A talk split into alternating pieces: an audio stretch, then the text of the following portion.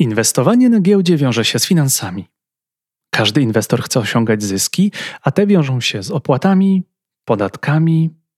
Z tego podcastu dowiesz się, jak opodatkowane są zyski z giełdy w Polsce oraz jak możesz uniknąć płacenia podatku od dywidendy. Escola Mobile. Biznes masz w kieszeni. To jest drugi odcinek wspólnego projektu z Fundacją GPW, w której Przemysław Gerszman dzieli się wiedzą na temat giełdy i inwestowania. Nasz gość zajmuje się rynkami kapitałowymi od ponad 12 lat. To inwestor giełdowy i promotor edukacji finansowej. Razem z Tomaszem Jaroszkiem jest współautorem książki Śladami Warrena Buffetta. Pełni rolę doradcy zarządu Giełdy Papierów Wartościowych w Warszawie SA. Z tego odcinka dowiesz się, jak opodatkowane są zyski kapitałowe i o tym, co można zrobić, aby uniknąć podatku od dywidendy. Co to jest IKE, IKZE i czy inwestowanie jest odpowiedzią na trudne czasy.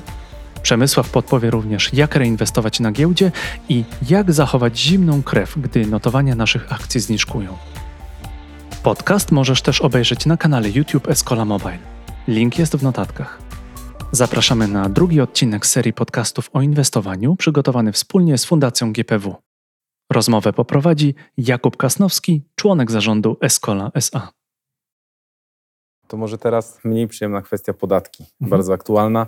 Dywidenda jest opodatkowana, nasz przychód, jeżeli chodzi o sprzedaż tej, e, jak wspomnieliśmy, spekulacyjną, tak? czyli gramy tylko na, e, na e, wzrosty i spadki cen akcji. Jak to wygląda? To zacznę od dobrych informacji.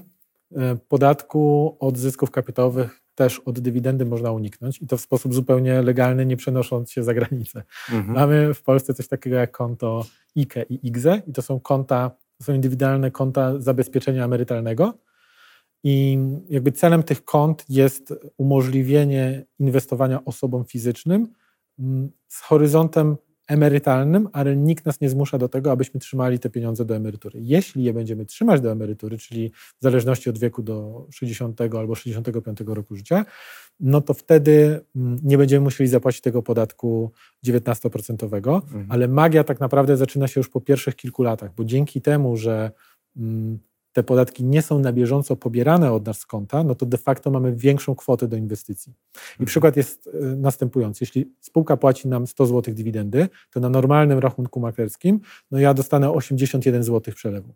A jeśli tą samą spółkę mam na rachunku... Czyli 19%. 19%. Mhm. Tak, tak. Czyli na zwykłym rachunku maklerskim e, otrzymam 81 zł, mhm. bo ten podatek jest z góry pobierany. Natomiast na rachunku IKE dostanę pełne 100 zł. Mhm. I to się mogą wydawać małe kwoty na samym początku, ale jeśli skupimy się na inwestowaniu e, przede wszystkim dywidendowym, ale również podatek od sprzedaży drożej aktywów, które kupiliśmy taniej, też nie jest naliczany. Więc jakby zostaje nam więcej pieniędzy do reinwestowania. To trochę tak jak w biznesie. No, gdyby, gdybyśmy zaproponowali w Polsce przedsiębiorcom, że mogą przez powiedzmy wiem, pierwsze 10 lat w ogóle nie płacić podatku, no to siłą rzeczy oni by reinwestowali te pieniądze w firmę i ty, ta ich firma byłaby dużo większa, przynajmniej w teorii, mhm. niż y, analogiczna firma, która na bieżąco płaci te podatki. Więc nawet jeśli my w którymś momencie wypłacimy te pieniądze i nie doczekamy do tego wieku emerytalnego, to i tak będziemy mieli więcej tych środków niż na analogicznym koncie, które jest opodatkowane w sposób tradycyjny. Więc warto na pewno się zainteresować tymi kontami. Te konta mają limity wpłat rocznych i na ten moment jest to w okolicach 17 tysięcy złotych. Więc to jest taka kwota maksymalna, którą można wpłacić w danym roku na te konto i to ten limit zwiększa się z roku na rok, bo on jest związany z, ze średnią płacą w Polsce. Więc ja wraz z tym, że ona rośnie, ona rośnie, bo też mamy inflację, więc raczej w kolejnym roku też będzie wyższa. A moment wypłaty? Moment wypłaty... Z tych rachunków naszych zysków, owoców naszej... No, możemy je wypłacić albo w dowolnym momencie, mhm. wtedy, kiedy chcemy, albo tylko, że wtedy zapłacimy podatek należny, albo możemy poczekać do wieku emerytalnego i wtedy wypłacamy tą kwotę bez żadnych, e, bez żadnych podatków. Ja sam mam kolegę, który przez dobre 8 lat inwestował za pośrednictwem konta IKE i teraz je zamknął po to, żeby e, te pieniądze mu posłużyły za wkład własny do, do mieszkania. Więc jakby to mhm. bez problemu jest spieniężane. My zarządzamy tymi pieniędzmi, to nie są pieniądze na rachunkach jakichś innych instytucji. My w pełni decydujemy, w co inwestujemy. E, możemy inwestować w rynek New Connect, możemy inwestować w rynek główny, nie możemy inwestować w kontrakty terminowe. To, Mhm. jest, to jest jedyne e, obostrzenie. Możemy inwestować w ETF-y, w fundusze, więc naprawdę e, ten wybór jest szeroki. Natomiast jeśli ktoś nie chce inwestować w ten sposób, no to musi się liczyć z tym, że no te podatki będą płacone. I w przypadku dywidendy to jest tak, że jest to podatek ryczałtowy, który jest naliczany z góry.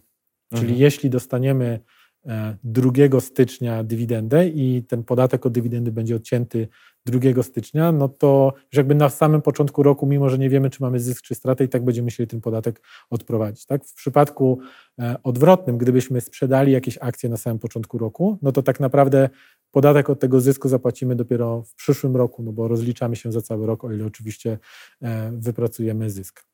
Mhm. Tu jeszcze bym dodał, że szczególną uwagę należy zwrócić w przypadku inwestycji zagranicznych, bo wtedy oprócz e, naszego krajowego podatku dochodzi nam jeszcze e, podatek za granicą, który tam też częściowo musimy zapłacić i jeszcze do tego dochodzi nam e, różnica kursu walutowego, Mhm. bo zgodnie z prawem jakby musimy liczyć nasz zysk albo stratę w odniesieniu do średniego kursu NBP, Mhm. A nie do tego, po ile my kupiliśmy dolara albo euro. Bo ja może kupiłem dolara za 2,50 lata temu, Mhm. ale mm, no to nie jest podstawa do, do opodatkowania. Tą podstawą będzie kurs e, średni z NBP z dnia poprzedniego, e, poprzedzający dzień zakupu akcji. Więc jakby sytuacja trochę się komplikuje pod kątem podatkowym, jeśli inwestujemy e, za granicą, dlatego ja zawsze zachęcam, żeby zacząć od inwestycji w Polsce i koniecznie przez konto IKE, bo wtedy odchodzi Mhm. nam na bok temat podatków, przynajmniej na najbliższe lata, albo zależy jaki to ma horyzont inwestycyjny, e, a dopiero potem w miarę apetytu wchodzić jakby w bomb. Czy inwestowanie jest odpowiedzią na trudne czasy? Myślę, że tak. No, trzeba liczyć się z tym, że w sytuacji, w której przybywa nam aktywów, to musimy o te aktywa dbać. To nie jest tak, że mając środki na koncie, już możemy sobie odpuścić i się skupić na swojej działalności zawodowej. Tak jak sobie wcześniej już powiedzieliśmy, no mamy inflację, więc musimy zarówno dbać o aktywa czysto gotówkowe, żeby one nie traciły na inflacji i lokować je gdzieś, gdzie przy niskim ryzyku możemy uchronić się przed negatywnym wpływem inflacji, jak i wszystkie nasze inwestycje, bez względu na to, czy to będą dzieła sztuki, samochody kolekcjonerskie, czy może nieruchomości, no one też wymagają jakiejś opieki z naszej strony. I Ja Mhm. bym powiedział, że giełda e, i ogólnie rynek kapitałowy jest takim bardzo dobrym miejscem e, do trzymania pieniędzy w przypadku ciężkich czasów, dlatego że wszystkie te aktywa e, są w bardzo taki tani i prosty sposób ulokowane. W sensie takim, że jeśli chcemy sprzedać albo kupić nieruchomość, no wiąże się to z całym procesem, który nie trwa kilka sekund, ani kilka minut, tylko z racji częściowej niewydolności sądów on może nawet trwać miesiące. Tak? O- Tak, zdecydowanie. Pomijając jakby Zdecydowanie. temat kosztów, tak? bo to też się wiąże z kosztami. W przypadku posiadania mm, aktywów na rynku kapitałowym, takich jak choćby akcje, no przede wszystkim nikt nam tego nigdy nie ukradnie. Mamy Krajowy Depozyt Papierów Wartościowych, który jest tą organizacją, która ma zapisane, że akurat ja posiadam akcje danej spółki w danej wysokości i to wszystko tam jest zapisane. I nawet Mhm. gdyby coś się wydarzyło na samej giełdzie, no to KDPW jest no takim można powiedzieć głównym miejscem, gdzie to wszystko jest y, zapisane i mamy pewność, że no, nikt nam tych akcji nigdy nie ukradnie. I Okej. to wbrew pozorom jest dla wielu osób bardzo ważne, tak? No bo wspomniany samochód kolekcjonerski ktoś, nas, ktoś nam może ukraść, rozbić i tak dalej, a każda akcja jest taka sama, nie ma gorszych albo lepszych akcji i ta unifikacja sprawia, że no faktycznie moim zdaniem jest to takie najlepsze aktywo do budowania tej części majątku w długim terminie, tak, że bez problemu możemy akcje przekazać naszym dzieciom, ktoś może je po nas odziedziczyć, możemy je trzymać przez wiele lat, nic nie, płacą, nie płacąc za ich utrzymanie, tak, bo posiadanie akcji w portfelu nie wiąże się z żadnymi kosztami, a wiele takich aktywów w świecie realnym... Akcja, akcja nie woła jeść. Dokładnie, nie woła jeść, więc nawet jak traci, to można, można ją trzymać, nic nas to, nic nas to nie kosztuje. E, Natomiast w przypadku wielu takich aktywów materialnych no, są dodatkowe koszty związane z ich utrzymaniem, renowacją i tak. Mhm. Czyli mm, pomnażanie majątku na giełdzie daje swoistą niezależność w perspektywie e, czasu, to znaczy e, pracujemy, zarabiamy, czy będziemy niezależni w ogóle za 10-20 lat, czy jednak właśnie reinwestowanie części, części z tych przychodów e, może jednak pomóc nam w, takiej w uzyskaniu takiej niezależności, pewnej swobody. Czyli taki model, który ja staram się e, zawsze promować, to jest model, w którym jesteśmy inwestorami indywidualnymi, ale nie na pełen etat. Czyli nie Mhm. musimy tak jak ja pójść pracować do banku, do biura maklerskiego, czy też tu na giełdę, ale zajmujemy się swoim biznesem, swoim zawodem, swoimi pasjami, tym, co nas w życiu najbardziej interesuje i to, w czym jesteśmy e, dobrzy i budujemy naszą wiedzę na temat rynku kapitałowego inwestujemy w w cudzysłowie i dosłownie po godzinach. Znaczy robimy to w weekend, robimy to w piątek przez dwie godziny, raz w tygodniu, albo może raz w miesiącu, albo raz na kwartał. Jakby wybór tych instrumentów giełdowych jest tak szeroki, że no nie musimy śledzić tej giełdy cały czas. Mhm. I ja wychodzę z założenia, że każdy, kto wie już mniej więcej, co chce robić w życiu i co więcej robi to, czyli już faktycznie zarabia pieniądze, Mhm. no może odkładać część swojego majątku na to, żeby go inwestować. Wiadomo, że część musi być tą poduszką bezpieczeństwa, część musi pójść na innego typu aktywa, ale część e, z naszych e, dochodów możemy po prostu lokować na rynku kapitałowym. Mhm. I tu są dwa ważne aspekty. Po pierwsze, to jest bardzo ważne, żebyśmy zwiększali, żebyśmy zarabiali więcej po prostu, tak? No bo zakładam, że jeśli zarabiam 100 tysięcy rocznie i odkładam 10% gdzieś na rachunku maklerskim, no to jak będę zarabiać 10 milionów rocznie, no to też odłożę 10% albo nawet więcej procent, dlatego że no może niekoniecznie moje koszty życia będą rosły tak szybko jak, jak moje zarobki. Przynajmniej każdy z nas by tak chciał, bo jakby z wielu milionerów, którzy zbankrutowali, tak? Mhm. E, więc... Najwięcej wśród, zwycięzców różnych loterii, tak? Tak, to prawda. No jest, są nawet takie badania, że jakby wielu z tych zwycięzców traci kompletnie te pieniądze bardzo szybko. No i często te sportowcy mają z tym problem, że w Tak. sytuacji, w której Tak. odniosą mega sukces, nie są przygotowani na te wszystkie miliony i, i po tym, jak już wykupią każdy fajny samochód, który chcieli mieć, nagle się okazuje, że nie ma za co zatankować. Pojawiają się koszty, a nie inwestycje. Dokładnie tak. Więc y, warto pamiętać o tym, żeby te kwoty w miarę tego, jak my więcej zarabiamy, po prostu zwiększać nadal w granicach jakby naszego poziomu bezpieczeństwa, tego, jak my się z tym czujemy. E, Również pieniądze, które udało nam się zarobić, no warto jest reinwestować. To wiadomo, że jest taki idealny scenariusz, w którym jesteśmy rozważną osobą, która nie inwestuje za dużo, e, ani nie inwestuje bardzo spekulacyjnie, w sensie takim, że nie, oczekuje bardzo szybkich i bardzo wysokich Mhm. e, wyników. Ale prawda jest taka, że no, spekulantem nie może być każdy zdecydowanie, ale moim zdaniem inwestorem może być każdy. Tak? Każdy, kto ma nadwyżki kapitału, może w długim terminie je inwestować na giełdzie i co najważniejsze, je reinwestować, bo dzięki temu jesteśmy w stanie z małych kwot, chociażby z tych kwot, o których mówiliśmy w przypadku IKE, czyli około 17 tysięcy rocznie, to z tych małych kwot w perspektywie no, kilku lat, nawet nie kilkudziesięciu, ale kilku lat jesteśmy w stanie naprawdę zarobić spore pieniądze, bo ten procent składany będzie działać na naszą korzyść. Okej, czyli taka inwestowanie na giełdzie mm, jest swoistą policją na przyszłość?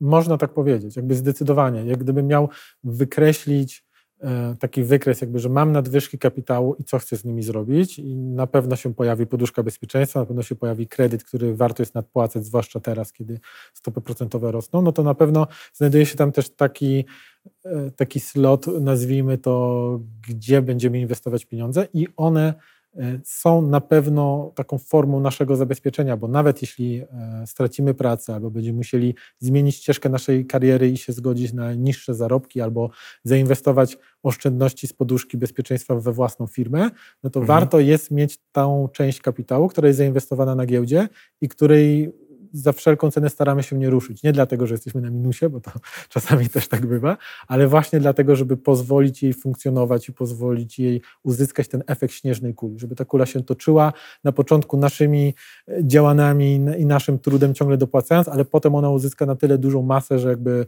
sama z siebie będzie nam dostarczała przychodu, ale na to potrzeba no, co najmniej kilku lat. Mhm. Czyli e, de facto element giełdowy traktować jako pewną dywersyfikację źródeł naszych przychodów. Zdecydowanie tak, z nastawieniem, że nie można oczekiwać tego, że my będziemy dużo zarabiali w pierwszym roku. Chyba, że naprawdę no, mamy dziesiątki milionów i od razu inwestujemy dziesiątki milionów, ale zazwyczaj wygląda to tak, że ktoś ma 10, 20, 30, 50 tysięcy oszczędności rocznie. E, Zaczynać oczywiście można od mniejszych kwot i on chce to regularnie inwestować przez najbliższe powiedzmy 5 lat, bo jest w stanie na tyle zaplanować swoją przyszłość. I moim zdaniem giełda jest teraz mocno otwarta właśnie na takich ludzi. Nie dla multimilionerów, którzy chcą y, z miliona zrobić półtora miliona i zrobić to jak najszybciej, ale dla ludzi, którzy mają te nadwyżki, których niekoniecznie potrzebują teraz i są w stanie inwestować je na dłuższy termin. Żeby nie było tak słodko, e, jak przekonać inwestorów, że nie stracą swoich środków, które zainwestowali na giełdzie? To znaczy, nawet przyjmując tą taką strategię, doglądamy raz w tygodniu, e, inwestujemy w dłuższym horyzoncie czasowym, e, no wahania akcji mogą wynosić 40% z dnia na dzień, prawda? Tak. Jak teraz w ogóle się do tego, jakby do tego odnieść, jak nie spanikować? Sprawdzamy te notowania rzadziej. Jak zachować zimną krew w takiej sytuacji?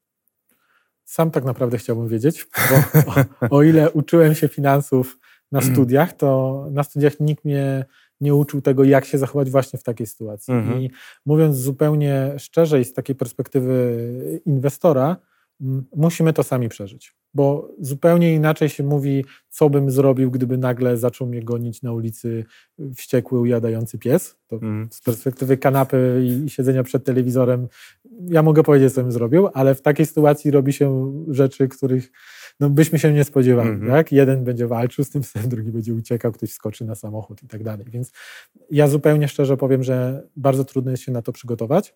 Mhm. E, trzeba to po prostu przeżyć na własnej skórze. I ja wielokrotnie, mimo że teoretycznie byłem przygotowany na spadki, no to gdy te spadki nadchodziły, no to też zdarzało mi się panikować. Mówię to zupełnie jakby otwarcie. I jeśli ktoś mówi, że, że on nie panikował, no to okej, albo jest Warrenem Buffettem, który może 70 lat temu panikował, ale już od 50 lat nie panikuje, E, no, albo tak naprawdę nigdy nie spotkał się z taką dużą korektą, bo jakby Mhm. w naszej ludzkiej naturze no, jest Uciekamy, jak jest źle. Dokładnie tak. No mamy to gdzieś zapisane w głowie. Tak, że jeśli Mhm. goni nas pies, to my w pierwszej kolejności zaczniemy uciekać, a nie staniemy do walki z nim, chyba że idziemy z dzieckiem Mhm. a, albo z żoną, no to wtedy trochę to inaczej działa. W przypadku giełdy to znowu najczęściej są to nasze prywatne oszczędności, więc my chcemy wtedy uciekać, po prostu je zabrać e, przed niebezpieczeństwem, więc musimy być na to gotowi. Jak być na to przygotowanym? Przede wszystkim trzeba mieć świadomość, że taka sytuacja może zaistnieć na każdej giełdzie świata. I to nie Mhm. jest tak, że w Polsce akcje tracą bardziej, albo w Stanach tracą bardziej. Nie, giełdy są w dużej mierze mocno ze sobą skorelowane w dzisiejszych czasach i często jest tak, że jeśli giełda w Stanach traci, to traci też giełda w Polsce. Na odwrót niekoniecznie to działa, ale ten największy rynek, jakim bez Z większego w mniejsze będzie szło. No, dokładnie Mhm. tak. Ten największy rynek, jakim bez wątpienia są Stany, no mają jakby wpływ, taką własną grawitację na, e, na cały świat, no ale nawet sektorowo to tak wygląda. No, w tym roku mm, i w zeszłym roku obserwowaliśmy no, dużą korektę na spółkach z segmentu game devowego Mhm. i ona była nie tylko w Polsce, ona była też na, na całym świecie. Więc jakby można branżami przejść przez różne giełdy na świecie i się przygotować do tego, że mm, coś takiego jak głębokie spadki będą miały miejsce. To jest jakby pierwszy element, być świadomym tego, że to może się wydarzyć. Drugi element, jak możemy się przygotować, to po prostu dywersyfikacja, czyli nie wrzucać wszystkich pieniędzy w jedną spółkę albo w jedną Mhm. branżę, e, tylko starać się rozbić w miarę wzrostu wartości naszego portfela no, nasze pieniądze na kilka segmentów, przy czym od razu tu daję disclaimer, że to nie jest idealna metoda, no bo gdy wybuchł COVID kilka lat temu, traciło absolutnie wszystko. I taniały Mhm. akcje Netflixa, i taniały akcje Google'a, i taniały akcje kopalni, jakby wszyscy tracili pieniądze, linie lotnicze też leciały w dół. Dopiero potem, gdy ludzie przestali panikować, i każdy usiadł i na trzeźwo pomyślał, no dobra, kto na tym zarobi? No to Netflix zaczął drożeć, Tak. tak. Facebook zaczął drożeć, Apple zaczął drożeć, linie lotnicze zaczęły tanieć jeszcze bardziej. Tak? Ale pierwszy efekt to była ta ucieczka, więc warto mieć to z tyłu głowy, że jeśli będą spadki, no to spadki uruchomią środki, które czekają na spadki. Mhm. Jakby trzeba jakby spróbować przewidzieć kilka kroków do przodu E, i tak też było w przypadku no, tych spadków, które były, wywo- były wywołane COVID-em. Tak też mieliśmy na początku tego 2022 roku, gdzie ta branża technologiczna dużo straciła, ale Mhm. teraz jesteśmy w trakcie sezonu wynikowego i już widzimy, że niektóre spółki takie jak Apple czy Alphabet pokazały tak dobre wyniki, że znowu te firmy, które są bardzo dużymi firmami potrafią zyskiwać w ciągu dnia 5-9%, tak? co Mhm. nie jest nie jest normalne. No nie powinny aż tyle zyskiwać, no ale w związku z tym, że się mocno przeceniły jakiś czas temu, to teraz wzrastają. Jakby mówię o tym dlatego, żeby mieć tą świadomość, że są chwile, kiedy dany biznes, nawet jeśli jest bardzo dobrym biznesem, po prostu musi tanieć na giełdzie. Fajnym Mhm. przykładem e, od Warrena Buffetta jest przykład schroniska górskiego. Jeśli mamy schronisko górskie, jesteśmy właścicielami i co roku przyjeżdżają do nas turyści i, i zarabiamy pieniądze dzięki tym, że oni wydają tam swoje e, pieniądze przeznaczone na wakacje, no to w roku, w którym nie spadnie śnieg, no możemy oczekiwać, że no mniej ludzi przyjedzie po prostu. Tak, zdecydowanie. Ale to nie znaczy, że mamy się pozbyć tego, tego schroniska, bo jeśli wiemy, że ono ma solidne fundamenty, że ono jest w dobrej lokalizacji, nikt nam tam nie wybudował obok spalarni śmieci i tak dalej, no to po prostu powinniśmy zagryźć zęby i przeczekać do kolejnego roku, bo są rzeczy, na które nie mamy wpływu. Mhm. I świetnym przykładem jest no, wspomniany COVID. Tak? No, nikt tego nie przewidział i nikt nie wiedział, jaki on będzie mieć wpływ na, na giełdę. Na, dla jednych spółek miał wpływ destrukcyjny, dla innych biznesów miał no, wpływ niesamowicie pozytywny, tak? Tak. bo część z firm e, naprawdę dzięki temu się rozwinęła i, i dużo zyskała. Częściowo dlatego, że została przyparta do muru i musiała wreszcie się wziąć Mhm. do pracy. Więc no, patrząc na biznes długoterminowo, nie tylko chodzi o to, żeby siedzieć z zaciśniętymi pięściami i, i, i, w, i w bólu Co- czekać. Codziennie, codziennie sprawdzać, Do, codziennie dokładnie sprawdzać. tak, ale bardziej, żeby trochę spojrzeć perspektywicznie, że ok, jeśli w tym roku nie spadł śnieg, no to po prostu przeczekam ten jeden rok, nie ma co się pozbywać tych akcji i w tym czasie próbować zamienić je na, na akcje firmy, gdzie śnieg spadł, no bo to, to nie ma sensu. Tak? Trzeba po prostu przeczekać i być gotowy na to, że takie spadki mogą być. Dywersyfikacja częściowo nam w tym pomoże, ale też nas nie, nie uchroni kompletnie od tego, że, że te spadki nastąpią. I ostatnia rada w kontekście radzenia sobie ze spadkami, no to inwestowanie tylko takich kwot, z którymi czujemy się Tak. komfortowo. Do tego chciałem właśnie nawiązać. Ja, ja nie jestem zwolennikiem tej tezy, że żebyśmy inwestowali pieniądze, które jesteśmy gotowi stracić, bo ja mogę stracić złotówkę, ale 100 tysięcy nie chciałbym stracić, ani Mhm. miliona, a ja chcę mieć milion na rachunku maklerskim. Nie chcę mieć złotówki, bo trochę szkoda czasu, żebym się bawił w inwestowanie złotówki, więc nie jestem fanem tego stwierdzenia. E, Nie jestem gotowy na to, że moje pieniądze na rachunku maklerskim zejdą do zera. Jakby to jest moja praca, na tym ona polega jako inwestora indywidualnego, że muszę tak dobierać spółki, które nie znikną z powierzchni świata, czyli Mhm. Kupię prędzej Coca-Colę niż jakiś zupełnie nowy energy drink, który może zniknąć z rynku. Coca-Cola raczej nie, nie zniknie, więc to jest e, moje zadanie. Mm, Natomiast e, no, muszę być świadomy, że ten kapitał w danym momencie może się uszczuplić, jeśli chodzi o bieżącą wycenę. I muszę mieć świadomość tego, że to jest teoretyczna wycena. Czyli jeśli akcje od momentu, kiedy ja je kupiłem, staniały na przykład o 20%, to nie znaczy, że ja straciłem 20%, bo póki ja trzymam tą pozycję, to ja nie mam tej straty. I w Mhm. drugą stronę to działa tak samo i to jest trochę zgubne, że jeśli akcje zyskały 20%, to ja wcale nie jestem bogatszy o 20% i nie będę wymieniał samochodu, bo póki nie zamknę tej pozycji, no Mhm. to nie mam jeszcze tych 20%. I to też trzeba sobie uświadomić w dwie strony, że ani zysk nie jest gwarantowany, ani strata nie jest gwarantowana do momentu, w którym nie zamkniemy pozycji. Escola Mobile. Biznes masz w kieszeni. Dziękujemy za Twój czas. Mamy nadzieję, że ten odcinek był dla Ciebie inspiracją do zgłębiania wiedzy o finansach. Na kanale Escola Mobile na YouTube znajdziesz poprzednie odcinki. Link jest w notatkach. W podcaście Escola Mobile dzielimy się wiedzą. Zapraszamy najciekawszych gości, którzy pracują na styku biznesu, technologii i edukacji. Zadajemy im pytania, zdobywamy wiedzę. Wszystko to nagrywamy i serwujemy w postaci podcastu, filmu na kanale YouTube i na naszym blogu Escola Mobile. Jeśli ten odcinek dał Ci wiedzę, podziel się nim w social mediach i oceń go w aplikacji Apple lub Spotify. Im więcej ocen i komentarzy, tym częściej algorytm poleca nas nowym słuchaczom. W ten sposób wspólnie realizujemy misję podcastu. Dzielimy się wiedzą. To był 104 odcinek podcastu Escola Mobile. Nagraliśmy go wspólnie z Fundacją GPW. Gościliśmy Przemysława Gerszmana, doradcę zarządu Giełdy Papierów Wartościowych w Warszawie SA. Do usłyszenia.